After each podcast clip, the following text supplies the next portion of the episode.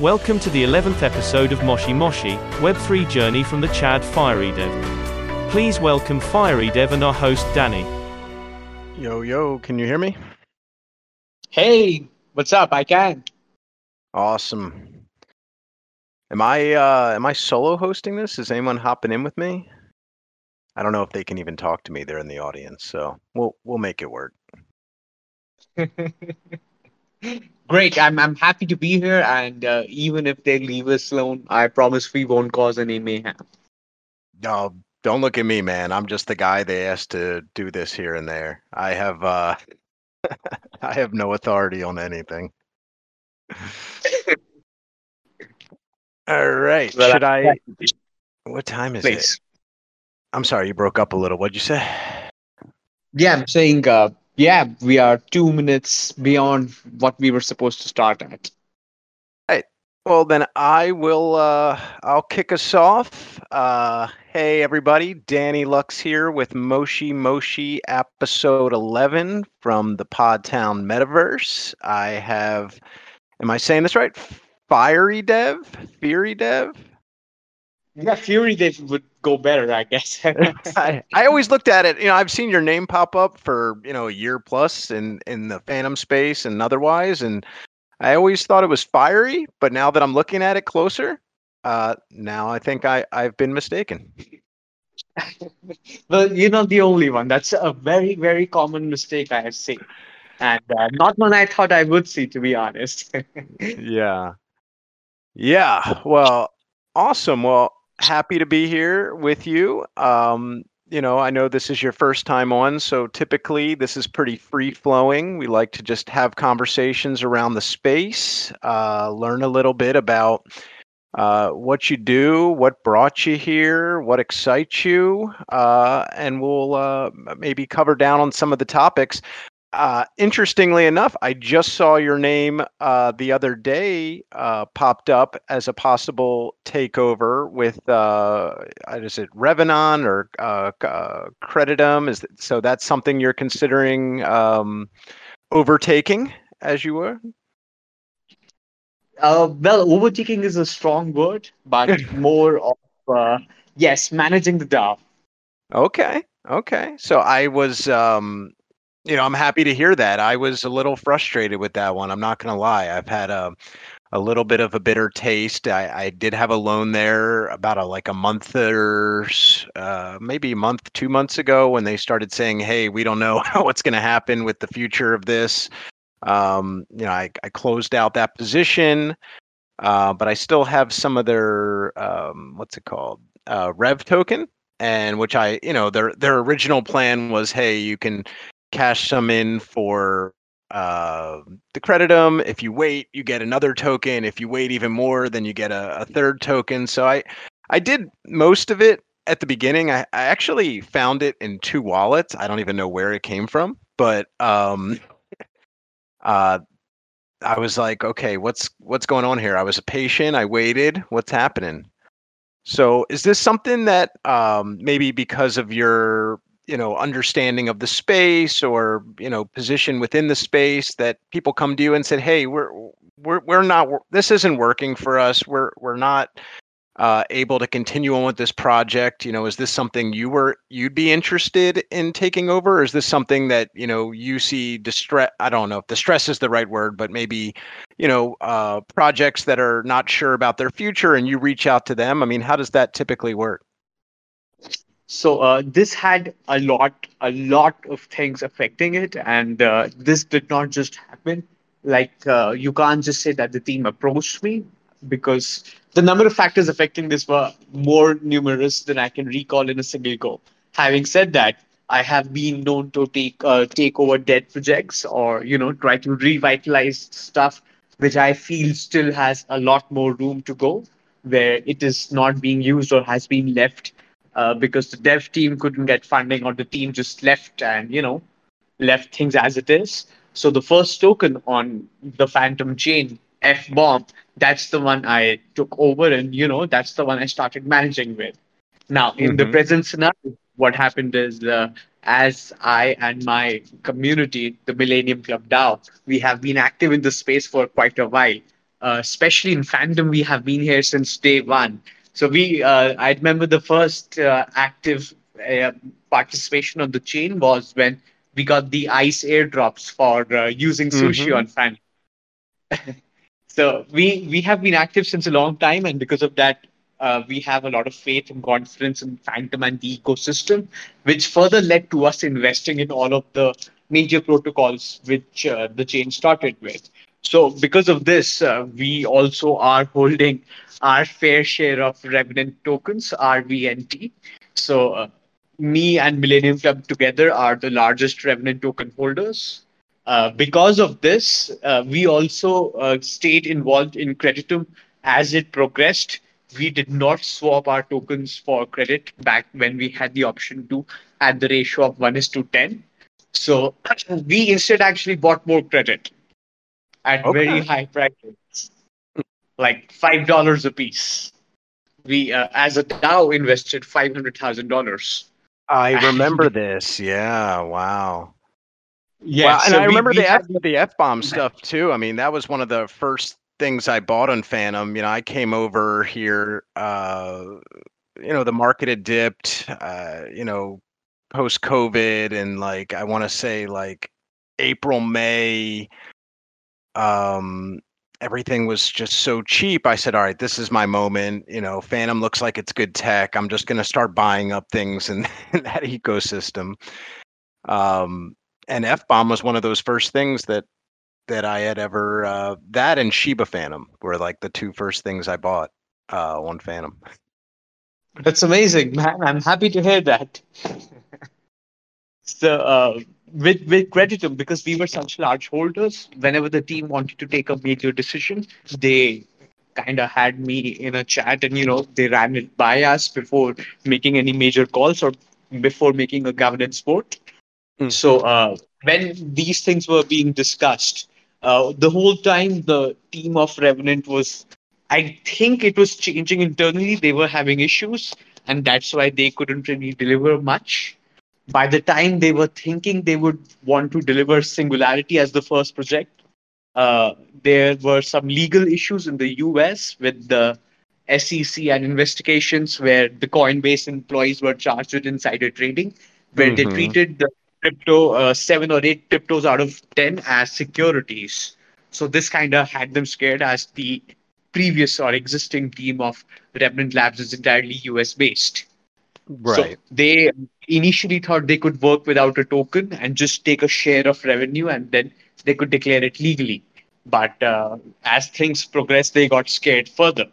And as I was one of the main advisors, we either had the decision uh, to basically distribute the treasury, uh, more than half of which actually the Millennium Club paid, but that that's a separate thing. But distribute Right. that treasury to all the holders, which netted a payout of five cents per credit.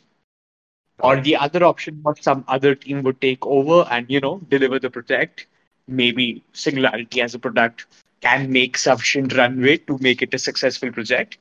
Uh, Mhm. the previous team were also interested in running it for approximately fifty thousand dollars a month of remuneration for the entire team, which everyone felt was on the higher end. But back then we didn't have the option because they were the ones who had uh, essentially coded the tech.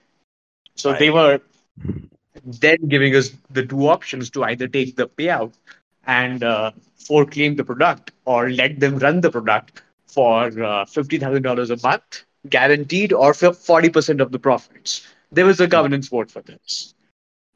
so, because that was passed and the team had the responsibility to continue, but uh, the legal issues further worsened, and then they kind of felt that they can't do this. Now they wanted a handover, and uh, I felt this is the easiest way to do it, as I have experience in running such organizations in a decentralized manner.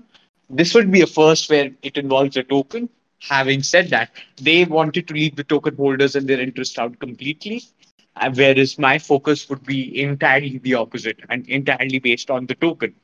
So uh, I would recommend to hold on to the Revenant tokens. We'll probably do a swap since we don't want multiple tokens, but a single token at the end. So we'll get Revenant tokens an extra bonus. this was talked in the uh, Creditum Discord as well that uh, folks will get a 20s to 1 ratio of uh, conversion for existing Revenant. Mm. I'm sorry, this this whole conversation kind of turned into a Revenant. No, it's just, just I just saw it the other day. I mean, I'd seen your name come up. Obviously, you know, you have nodes, you've been involved in in DAOs and other projects. You know, pausing on uh, to like double click into that uh, SEC thing.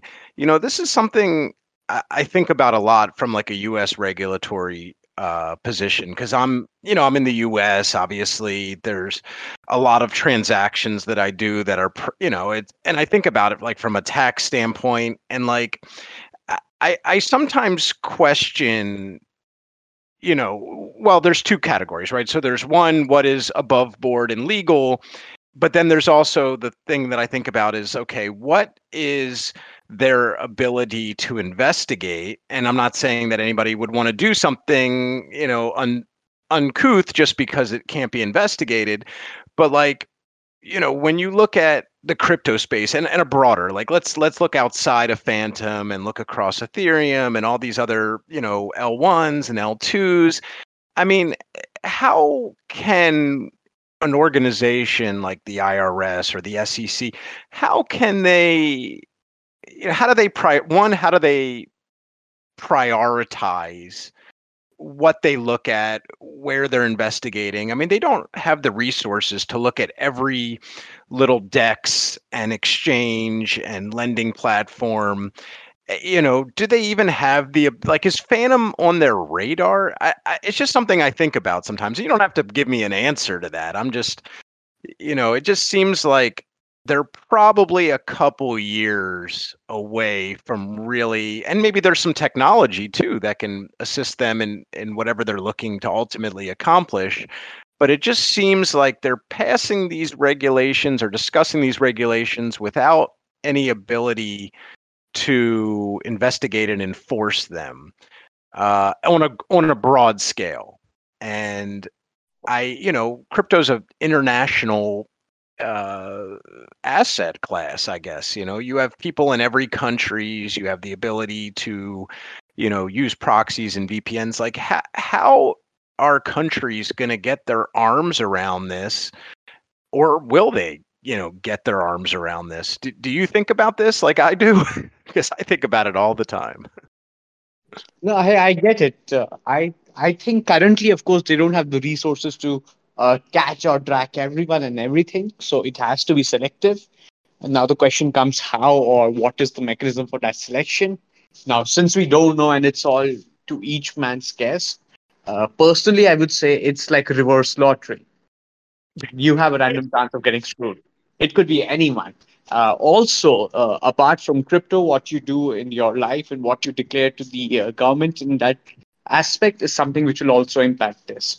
For example, if they are uh, curious about something else, this may just get clubbed around. You know, this may not be the reason why you were called, so to speak, but it may turn out to be the highlight of why you were called at the end. Yeah, yeah, that's that's interesting. I was talking to an accountant neighbor of mine recently, and he said, you know, you and your wife, like I, I I'm a working stiff, right? My wife and I, we work. You know, I work in tech, she works in tech.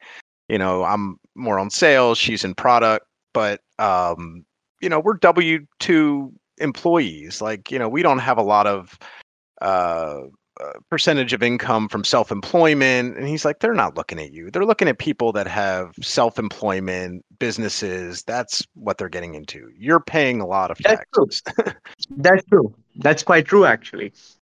Uh, yeah. fun fact uh, now i mean i don't work anymore in that field but as a profession, I'm a tax consultant. I'm a tax lawyer.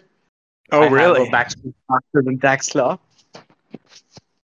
Yeah, that's that's interesting. I did see that um, somewhere that you you have a law degree, so you don't practice law at all. No, not at all. Like I'm just like more fun. maybe one or two case a year just to help out whenever it's something interesting, but not not anymore. Like 2019, the end of 2019 was the end of my professional practice, so to speak. I went crypto full time beginning of 2020. More fun, right? Yeah, way more fun. So uh, I, I continued crypto as a hobby for a very long time. and uh, till the point when it could grow enough where I could be like, okay, I, I don't need to do this anymore. I can just do crypto full time now. Was when I switched over. You know, I, I last year, you know, during the Fantom pumps, I think there's a lot of people, myself included, that thought, hey, you know, I I'm doing great at this. I can throw darts at the board and you know uh, and and make a lot of money. What do I need my job for? Um, ultimately, though, you know, I'm not a lawyer, right? I'm not. Uh, lawyers tend to have a much higher degree of commitment, of uh, hours, and you know. Uh, I don't know what the word I'm looking for, but they tend to not not in India, not in India. We're lazy at that. Are you not in the U.S.? My man, my cousin was an M and A attorney in Manhattan, and he must have worked 90 hours a week. I mean, he was, I mean, they, they gave him car, car rides home from work and, you know, brought in dinner and he made a lot of money. My but work wasn't, my work wasn't that core law. It wasn't, uh, otherwise it may have been a bit more hectic, so to speak, but it was more of a tax oriented. And uh, Yeah. I had my own practice. So, you know, I could just do my own thing with my own hours. So it, it was comfy. It it gave me time to focus on crypto and work on the side, or you know, crypto on the side, whichever you may want to call it. So you were in Fantom from the beginning. I'm assuming you're talking about the beginning of Opera, like the beginning of smart contracts or from, from before that on the Ethereum side. I mean, where, where did, um, where did this journey with, well, let's even go further back. Where did crypto start for you? And then follow up, you know, how, how and why Fantom? Okay, so um, that that that's like a half hour journey. Oh, yeah. Well, what's the highlight? Like what what year were you when you're like, what's this cryptocurrency all about? So yeah, uh, the first time I actually went that question or went that way was uh, March of 2013 when Oh, that's, uh, that's the early. economy crashed. Yeah. So the Cyprus government had crashed in a way that uh, they had asked all the citizens that we are going to forfeit X amount of money in your bank and, you know, we'll return it when we have it kind of a situation. So there was mass panic and people wanted safety for funds and they started buying Bitcoin. So Bitcoin went uh, to 200 something dollars for the first time. And that's when I saw or read about it. And, you know, it got me curious. And uh, I always had a hobby for machines and hardware and building my own PCs. So uh, Okay. that's when I, you know, put up, bought my first GPU and set it up for mining, made Bitcoin for a month. Then, you know, uh, Bitmain was starting to release their hardware. The first S1s were being delivered and difficulty started to increase drastically. So I moved to Litecoin. And the end of 2013, December was uh, me mining Dogecoin. Uh, when it launched, I was the first day miners. It was pretty cool.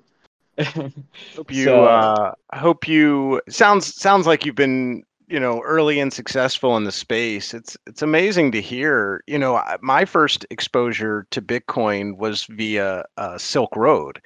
Um and it really meant nothing to me other than this was the currency I had to get to order things on Silk Road. And you know, when Bitcoin started rising in price years later, I spent many, many hours of my life trying to figure out, you know, because I did it through these email thing. I, I hardly remember, to be honest with you, but um, I've spent many hours looking for pieces, you know. Sorry, my bad. I was saying you probably use PGP emails for that. I think it was. Uh, I I just remember I did something. They basically created an email address, and it was I think it was something like ten thousand Bitcoin per dollar at that time. It was just whatever it was. It was just the exchange rate. So I just bought whatever I needed to transact, and we only did it, you know, a handful of times, maybe you know three, four times tops. Um, but I remember my my friend. I remember like it was yesterday. My friend telling me about this, you know, black market uh, website, you know, Silk Road, and um, th- that was kind of the end of it. And then 2017, I had I was training for a new role. Uh, I had to spend three months in another state. You know, I came home on the weekends, but I was living in another state, living in a hotel. and uh, one of the guys that was in my training class uh, was very much into uh, Ethereum. So, uh, so I had bought some Ethereum uh, in that 2017 space, and um, and then really after that, I you know I had some meme coins in um, you know a couple years after that. I had done some of the dog coins and meme coins, and um, it really wasn't until 2020 uh, I guess post co or I guess 2021 was it? Uh, post COVID, you know, the market had crashed, COVID, everything was dirt cheap, and I was like, all right, this is going to be my Warren Buffett moment. I'm to be, you know, I'm to be uh, gr- greedy when other people are fearful, and fearful when other people are greedy. So everyone was running from the market. Prices were low. I I looked at the charts. I said, okay, it's always come back. So let's do it. So I took a loan against my Ethereum. You know, I sold my um, equity. I had stock grants from the tech company I work for. I sold my stock. Ended up like selling the tippy top of the stock market and putting it into crypto at the bottom. I mean, it was like a an amazing move. Um, but I also have learned, you know, a lot of lessons in the last year of not um, from a retail side, you know, I'm not on the development side, you know, from the retail side, learning, you know, not to get married to my positions and to look at things objectively and to be conservative with my, you know, my risk allocation and taking, uh, taking profit and redeploying profit. So, so, you know, I, I had a successful, you know, venture, but I think you know in hindsight's 2020 like you know i'm always trying to learn and do better and and it's fun. I mean you know you you said it yourself it's so much fun being in these communities and nfts and you know these fun defi protocols. It's uh you know it's not for everyone and i think it confuses a lot of people. It certainly confuses me at times but so much fun like to to learn about it and you know the uh the innovation within the space. I, I I don't see any way it's you know even with government intervention, I don't see any way that box is ever closing. That's true. I completely agree. I have the space. It's addictive. Yeah. So you you've had this successful career. Talk to me about the the nodes, right? So you were mining. Now you're uh, doing node validation. So you're yeah, Fantom so node. In the middle, I made a shit ton of mistakes. Yeah, it, they were like a ton of mistakes. So like Dodge mining in 2013 was the peak. Then it was me mining a lot of uh, CPU based coins and other coins which did not do well and uh, this was me working on the side so i couldn't give much time in research and i didn't catch on the ethereum wave at all. I fast forward to 2017 i uh, did do good by the end of 2017 but again i had zero knowledge or in-depth study of the field and by the end of 2018 it started to go down again.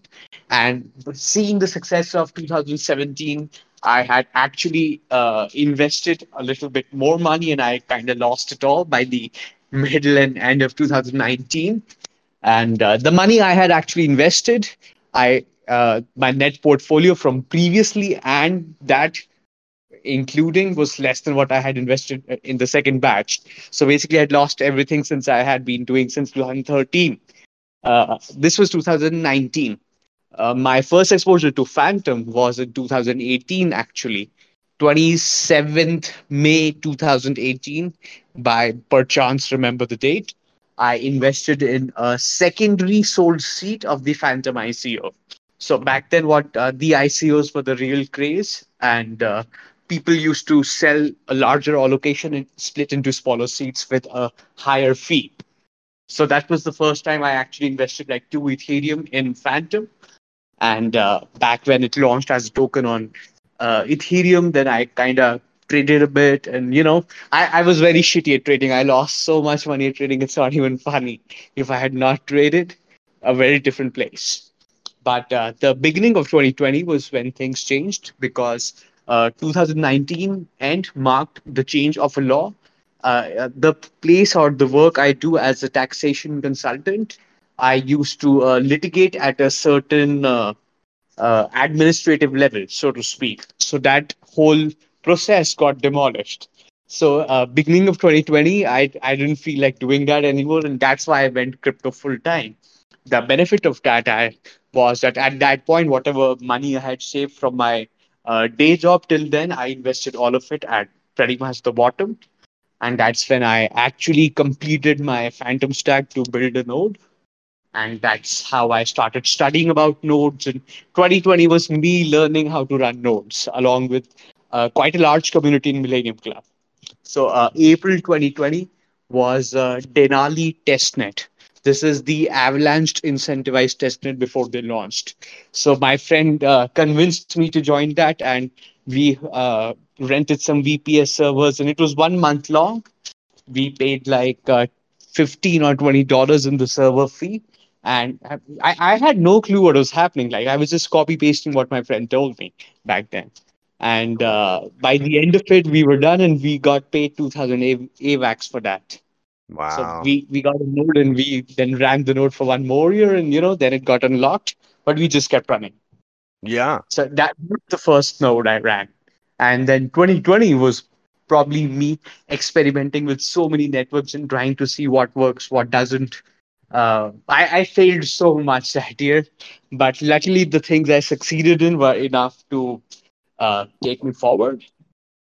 Yeah, that's a that's amazing story, and you know, it sounds like you have a nice uh, group that you know is is supporting your your research and supporting your you know. Um, I feel a lot of people, and myself included in this. Like, I just you know, I there was nobody, there was very few people that I was close to that were um, you know showing me the way. It was more you know trial and error you know googling things youtube videos and just kind of feeling around in the dark. And uh i think for a lot of people in the crypto space from the retail perspective there's uh there's a there's a high barrier to entry. I mean, I work in tech and I'm like I'm in sales, but you know, I'm still I still am talking about it every, day and I'm and I still consider myself pretty low on the in the tech knowledge spectrum. But like, you know, my my neighbor is a police officer, right? You know, is a, a county police officer lives next door to me and he he's so interested in crypto but he has no knowledge basis and like you know he he comes to me someone who i think really doesn't know that much. So it's like this uh this knowledge and the ability to share it with other people and pass on you know the mistakes you've made and the successes that you've had and and that that community is just so important in this space. Um so talk to me a little you've mentioned a few times now around your your dao uh, millennium. Is that correct? Millennium club Millennium DAO. Yes, M- Millennium Club. Yeah, that's so right. how did Uh, how did this get started, formed? Um, you know, talk to me a little bit about uh, this. Sure. So, uh, yeah, this is something by the end of 2017, when things were going decently well. Uh, I think that's when I entered the masternode space. So, before validators, I, I dabbled around and went quite deep in the masternode space, which failed and caused me to lose a shit ton of money. so that's that's how 2018 and 19 went for me. Uh, when I was dabbling in this masternode space, so uh, back then, like, have you have you heard of Masternodes? Have you dabbled in that or heard of it or read into it? No, I don't know what that. I mean, it sounds a little familiar, but yeah, talk to me a little bit about that. So you know Dash, Dash coin. I do know Dash, yes. But Dash, Dash is the first coin, which is uh, which was or is a Masternode coin. It was previously called as Dark Coin, and you know that's how it started. And it has its own chain, and uh, the chain had uh, some basic features like uh, the main primary uh, chain which started was Dash, which was proof of work with a masternode. So masternode is like validators, but you can't delegate, you can't add or decrease stake with a fixed collateral and a fixed ROI from inflation rewards. Uh, in no way would any single chain like that get enough transactions to make the fee sustainable. So it's like constant rewards. So you know, it it went a little bit like the Ohm forks went So people just started cloning Masternode coins and uh, you know create their own chain where you could just uh, put up the numbers, have uh, Masternode for sale in the pre-sale at heavy prices, and then people bought just for the APY, but it kept falling with a constant downside curve. So there, it was a whole fiasco. Like people went crazy over it.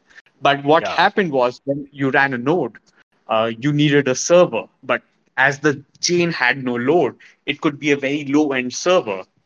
So uh, the first coin, which is also a Masternode coin, uh, a fork of Dash, which started a Masternode hosting platform, was GINcoin, in which I was quite heavily invested, which later shut down, and you know it was a total loss to zero for me. but it was a good experience because I then was inspired to invest in other Masternode hosting platforms. So many folks came up, many were uh, saying that they would run a master hosting platform, out of which one of the coins was Armageddon, in which I invested. A couple of weeks down, it turned out to be a rug pull. The developer left. Uh, then in the community, there was this guy uh, with the username Tiger. Uh, I later on got to know a really good guy. He's like 60 year old Canadian with some basic dev skills. So he said he wanted to take over. I applied to work as a community moderator. He formed the initial Millennium Club and ran a Masternode hosting platform for a few years. Uh, but that whole space died and that whole business end died as well. And the community kind of got aimless. But internally, we were learning and, you know, just doing random things. And Yeah. uh, that's Just how we sharing- learned about sharing things you're interested in and you know and you know research and, uh, yeah that's great So then we uh, started dabbling in the validator space, as I said. And when that was going decently well, I was heavily invested in the Fantom space.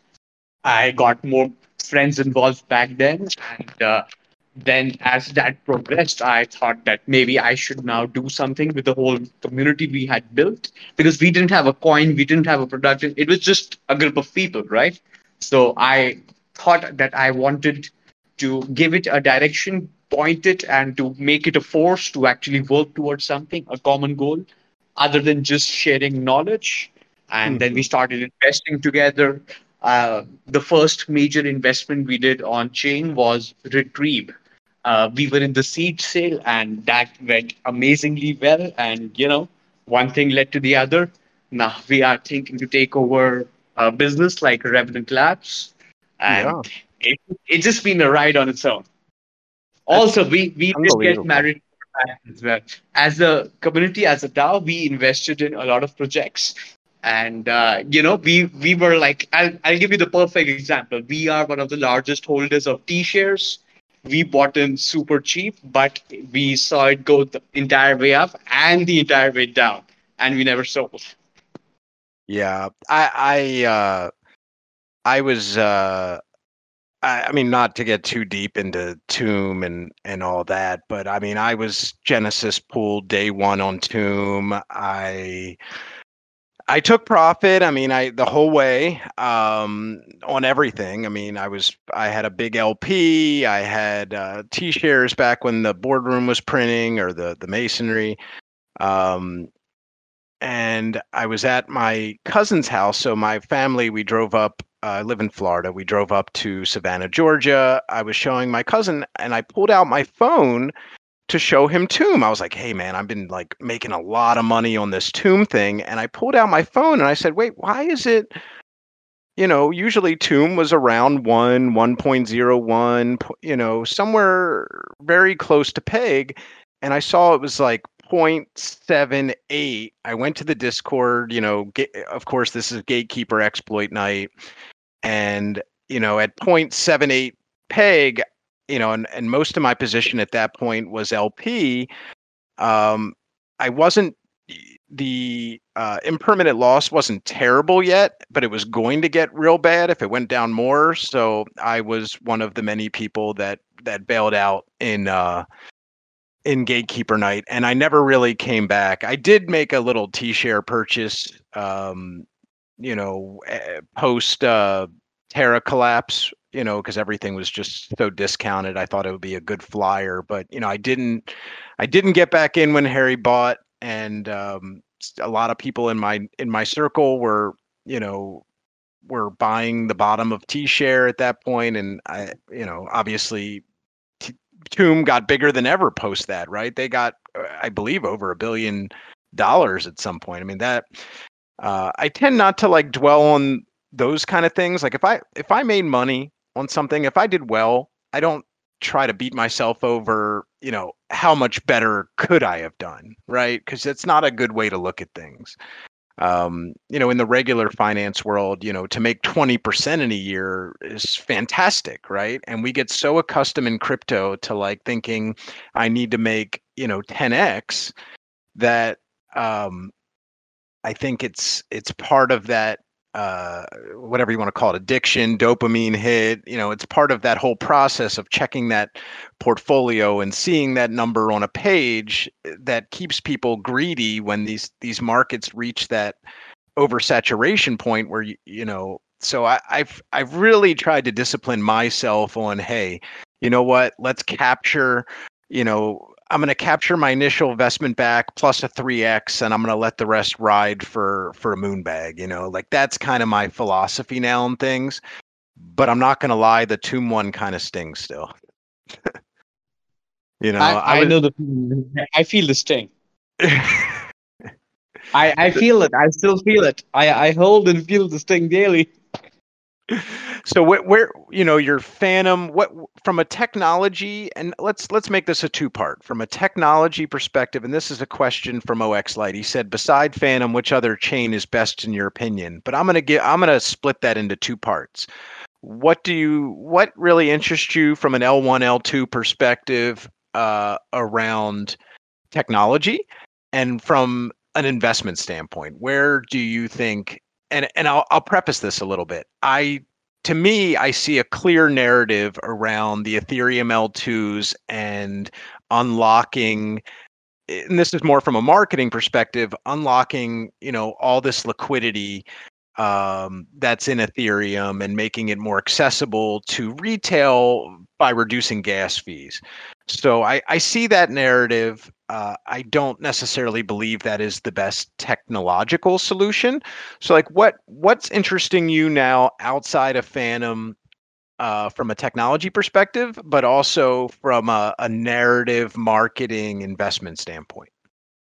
So those are two separate things. So firstly, uh, regarding chains, uh, the primary purpose I have, uh, the primary purpose I have uh, as a driving force for me or the Millennium Club DAO as a whole, because we are validating a lot of chains, is we are promoting decentralization. We want to further help and promote decentralization, financial freedom, the whole technology uh, to as many people and make it accessible for all. Because right now, as you said a few while a few minutes back, that uh, we we in this field are already spoiled with the features, the returns, the things we can get and we do get at times. Whereas in the traditional finance world, a 20% gain in annum is a lot to speak of. So we are wanting to help in bridging that gap and to help the technology grow further. Now, to help technology uh, grow further, the most relevant part we realize is it needs to be sustainable. It needs to be something which is improving something, which is solving a problem, which is furthering a cause. Unless it has something behind it, unless it's like just a random chain, it's like a dash fork, as I mentioned with the master coins, right? If you just fork it and it's not new, why would it succeed? So what we foster, Mhm. what we like to uh, search for is something unique, which has not yet been done, which is solving a problem, which is offering unbeatable tech. Uh, it was our good fortune that our journey started on Fantom for that. And uh, over time, I just kept on realizing how good a chain it is because I kept on trying to run nodes for other chains. And, you know, as I dabbled as a validator, my respect and love for Fantom kept growing. So, uh, my primary point here would be that I and my DAO like to follow good tech. We like to invest in things which we feel are solving problems or are tackling issues which are yet untackled or being left uh, by the others or being not touched by the others, so to speak. uh, secondary from an uh, financial investment point of view we we are horrible. We we're not financial investment investors here. We don't uh, we we don't follow narratives. We wish we did but you know we don't. Otherwise we would have followed the whole uh, l1 narrative and you know moved volume in tvl from one to the all chains just chasing aprs maybe making money maybe not. I don't know but we we didn't do that. We are uh, hardcore fantom fans. We are sticking here. We are making this our home ecosystem. That's why uh, this like it's now that we have diversified on other chains. Otherwise 80% of our main defi protocol investments are and still continue to be on the fantom chain. Because that's the ecosystem i believe is superior to the others in a lot of aspects Yeah. so uh, yeah so as as Yeah. an investor It's comfy. for me, Fantom's comfy. truly truly the comfiest It, it, it really. And whenever I take profit on another chain, and I like you know, I, I typically take profit in stable. Like it comes back to Fantom. That's where I acquire. That's where I amass, and I rotate around and do things. But it always comes back to Fantom for me.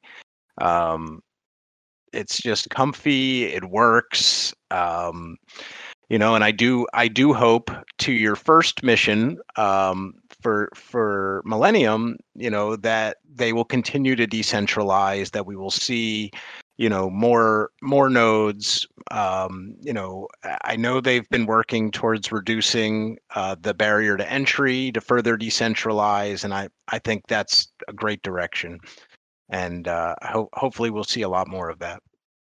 Me too. I'm I'm also looking forward to it. Quite a few people were looking forward to 100k fantom notes, but then the market crashed, and you know probably won't lower the collateral that much. Yeah. Yeah, for for sure. You know, I don't know what it is. I mean, maybe for me it's just Fantom has just been home for like a year and it's it's big enough, but it's not unmanageable. You know, it's it's not Ethereum where it's, you know, riddled with bots and, you know, sure there's bad actors everywhere, but it's um it just really is a, a comfy place to be. Uh, so that kind of, and speaking of interesting technology, you know, I I saw something the other day uh, on Fantom, and I saw it via a pool on the XBoo staking uh, side. It was um, a technology and a token called Orbs. Are you are you familiar with that? I I just recently heard about it. It's like a L3, if like that's the tagline I heard. Kinda. So what what I saw when I clicked into it, because I was like, oh, something new on Fantom. I wanted to check it out. It was um, they had right. It was kind of like almost like a side chain, but it was serverless. Um, so they had an option to run it.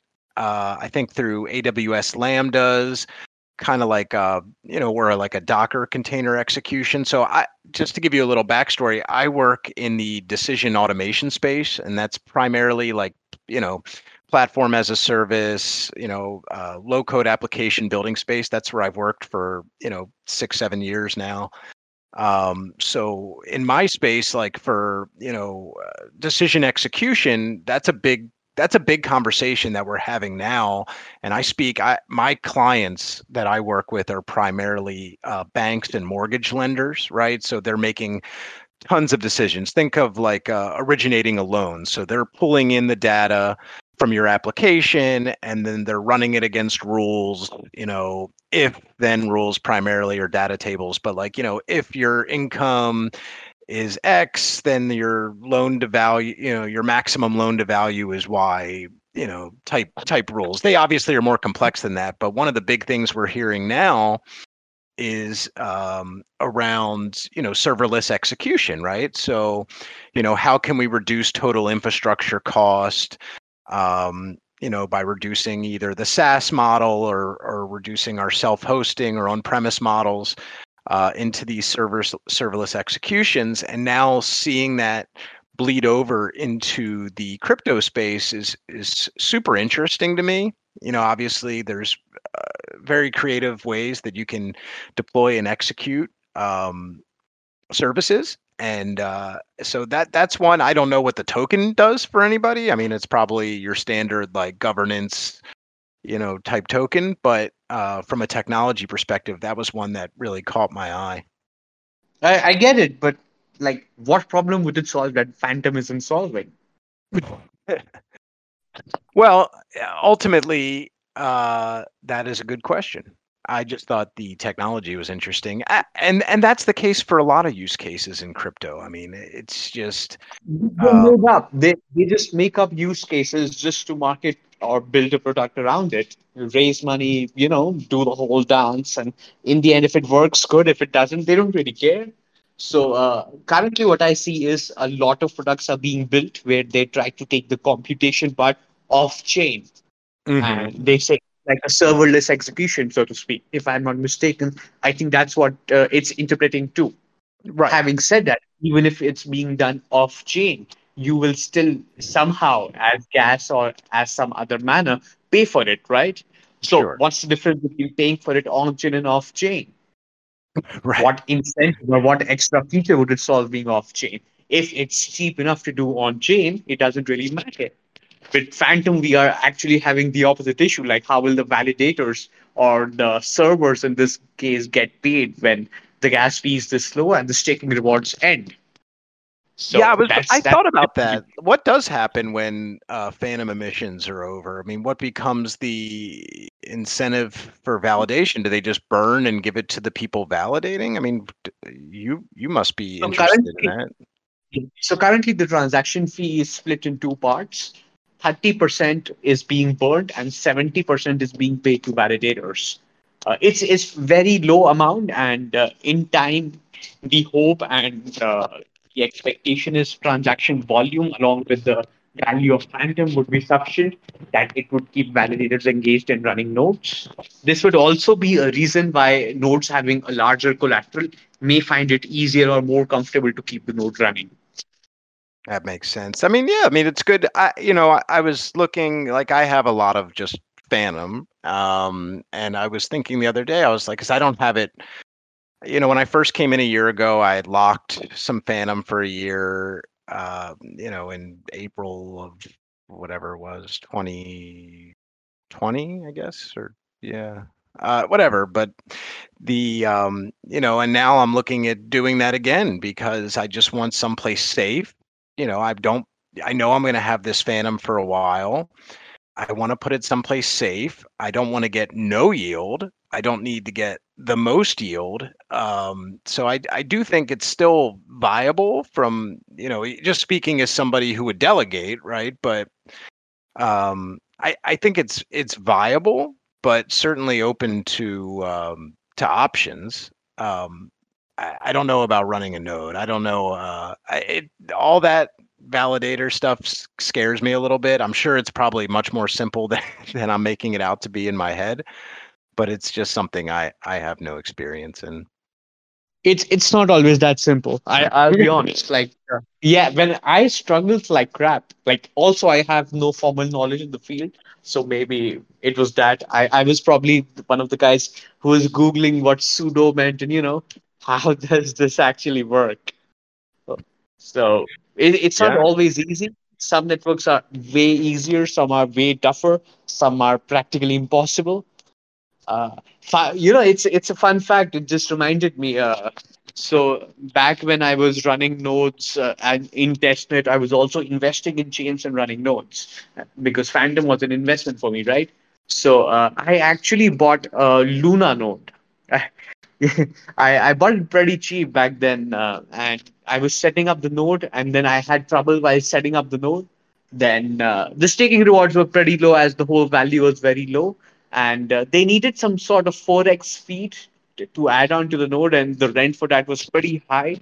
And I'm like, I'm not even gonna make any money out of this. I'm like, fuck this shit. I'm not running this node. I sold all my Luna and never went back. Good, good for you. I know. I, I, luckily I was not invested in the Terra ecosystem or, uh, or um uh or Luna UST any of that. I just I never got there. Uh, I had a couple maybe like four or five NFTs over there. Um but you know certainly I think everyone is leery at best on uh, algorithmic uh, stable coins at this point. But uh, who knows? Maybe we'll see a new iteration uh, at some point down the line, and, and people will forget. Like people will forget Tomb, their Tomb history. started, as, Tomb started as an algorithmic coin, you know, but now it's an L2 on Fantom. Figure it out. Yeah, yeah. I uh, I did bridge I did bridge a little bit of funds over to the Tomb Chain the other day just for fun, just to try it out and see, just see what happens. Who knows? Maybe they'll do uh, reward Say early you- bridgers. What. They they have done some good in a way that uh, they did bring a lot of exposure. They did good TVL. They did a lot of positives previously, but right now, if you look at it as an investment perspective, uh, imagine a Binance clone, uh, which is essentially what Felix is. It has the entire volume, the order books of Binance. Uh, it has Fantom native coins. You can uh, deposit, withdraw stables on the Fantom network. Uh, fun fact: the trading fee will be used to burn slash get discounts via depositing Tomb. So it's essentially bringing similar use case as the BNB token to Tomb, and they also made it into a chain, and they're planning to develop a whole ecosystem on it. Uh, like at a 20, th- okay, actually, sorry, it pumped. So at a 30 million market cap for Tomb, it's like uh, an OP Yeah, no, I- I get it. at this point. Like I- I optimism on uh, Ethereum. So it's the same Right. relationship at this point. And uh, you know, I'm I'm very I'm very interested, intrigued what they're doing, what they're building. I did make a decent amount of money from all the Tomb uh, Epoch printouts. It, it, it was quite crazy prints, you know, because we uh, we had it all staked. We never sold any T shares, so I guess the loss was the value, but the pros were the payouts. Like those were some crazy prints. and most of it was i mean for me anyway like i built my tomb stack uh, from nothing i mean it was mostly from genesis pools i put you know some shiba fantom and some fantom or whatever it was in there and uh and that created the you know it was like it was all there was no principle essentially Cool. So Millennium Club entered the Tomb ecosystem when uh, Harry posted that he is taking over and he bought a big batch. So Yeah. that's when Oh, started time. buying. yeah, we, we bought the bottom back then. Not the Yeah. bottom, like, but considering how far it went, it fell the bottom. Oh yeah, I mean there was a. T- I think after that you saw ten thousand dollar T shares. I mean it got it got wild. I mean the whole thing was wild. I mean even from the very earliest days when it was like you know uh, almost w- between one and two percent daily on the LP. Um, it it was nuts. Um, I wish so. There's so much good about Felix. Uh, unfortunately, as a U.S. citizen, um, I don't so you mentioned like you know being able to use fantom native you know usdc or, or stable coins like that would be so amazing you know currently if i want to pull fiat out i have to bridge off fantom right? There's no there's no place where i'm kyc where i can um, extract stable coin uh, into fiat uh, as a us citizen. And hopefully you know that option becomes available one day. But um that for me would be a huge game changer. Not that it's expensive to to bridge to i think i can do it on polygon um i have to i'd have to think i have to go back and go through my deck my uh centralized exchanges and remember i because i checked the other day um but I mean, there it used to be I had to go through Ethereum, and I was paying, you know, sometimes hundreds or thousands of dollars just to bridge over and and you know extract some fiat value. Um, so hopefully, to your point, hopefully uh, Felix and Harry can continue to build it. Um, I know we're we're running against the clock here, so as this is a Podtown uh, podcast with Moshi Moshi, um, it was noted here by uh, Bimps that you are an OG Paul Grandmaster. Um, so I'd love to talk a little bit about you know NFTs. What brought you know what interested you in uh, Podtown originally, and also maybe a, briefly a, a view on uh, metaverse and GameFi, and and where where you see that side of the space uh, heading. Yeah, so my exposure to the NFT space started with the uh, uh, Uman NFTs, of course. And uh, since I was uh, pri- focusing primarily on the Fantom ecosystem, uh, that's where I dabbled in, you know, whatever stuff I bought. I, I would honestly say 80% of it is probably crap I can't ever sell.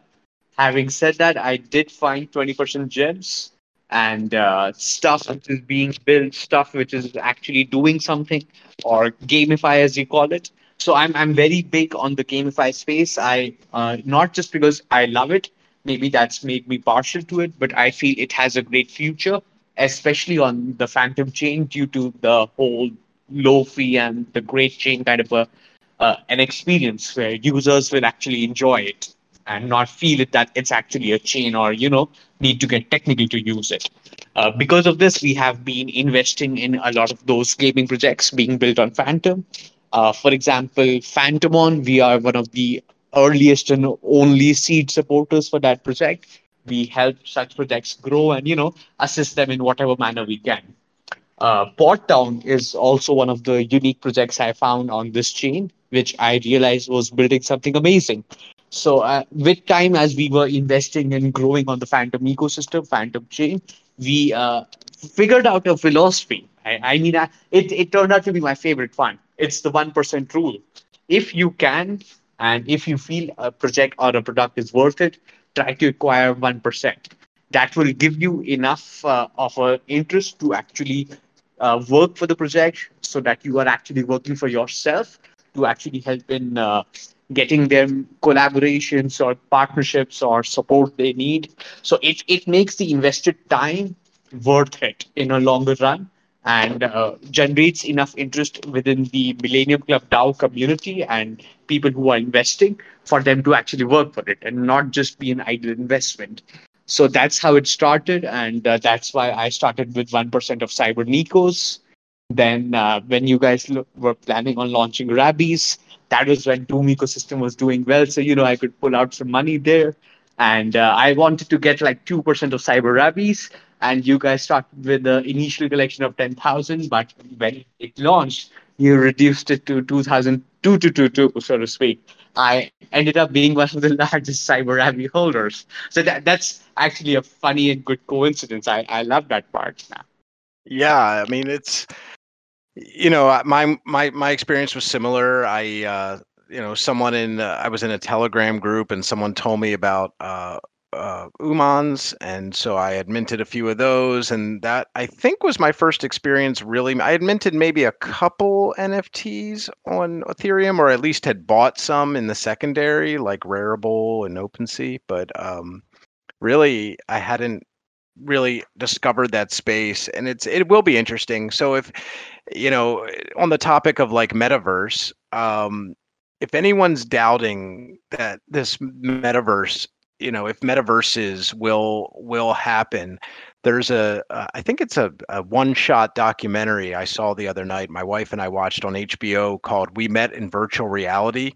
And it, it wasn't about you know crypto metaverses it was more about um, you know oculus vr chat that sort of thing. But the, some of these uh, communities that were that I saw in this documentary, I mean, it was just mind blowing. I mean, these people there was a whole community of people that were like learning to learn sign language and they logged into VR chat and their VR, you know, full body tracking and their you know, the deaf community and learning sign language and people that took dance classes and I mean un- unbelievable. And as and as the decentralized you know metaverse and crypto space becomes more retail friendly more uh, you know uh, call it idiot proof to uh, log in become accessible and does some of that um, initial setup for you because i think that's going to be the barrier right is is you know on ramp, fiat on ramp, and the initial setup, if they hide, if they could figure out a way to hide a lot of what's actually happening in the background and make it, you know, just like you would sign up on a uh, any other, you know, web portal, uh, I think you're going to see just a wealth. There there's clearly a market for people that want to connect with other people that want to that want to create new versions of themselves you know uh, anonymously and interact with people from all over the world. I mean it's to me it's going to happen. I mean it's just you know to varying degrees and for varying degrees for certain people but it's it i think the next 5 to 10 years we're we're going to see and we know technology accelerates right exponentially.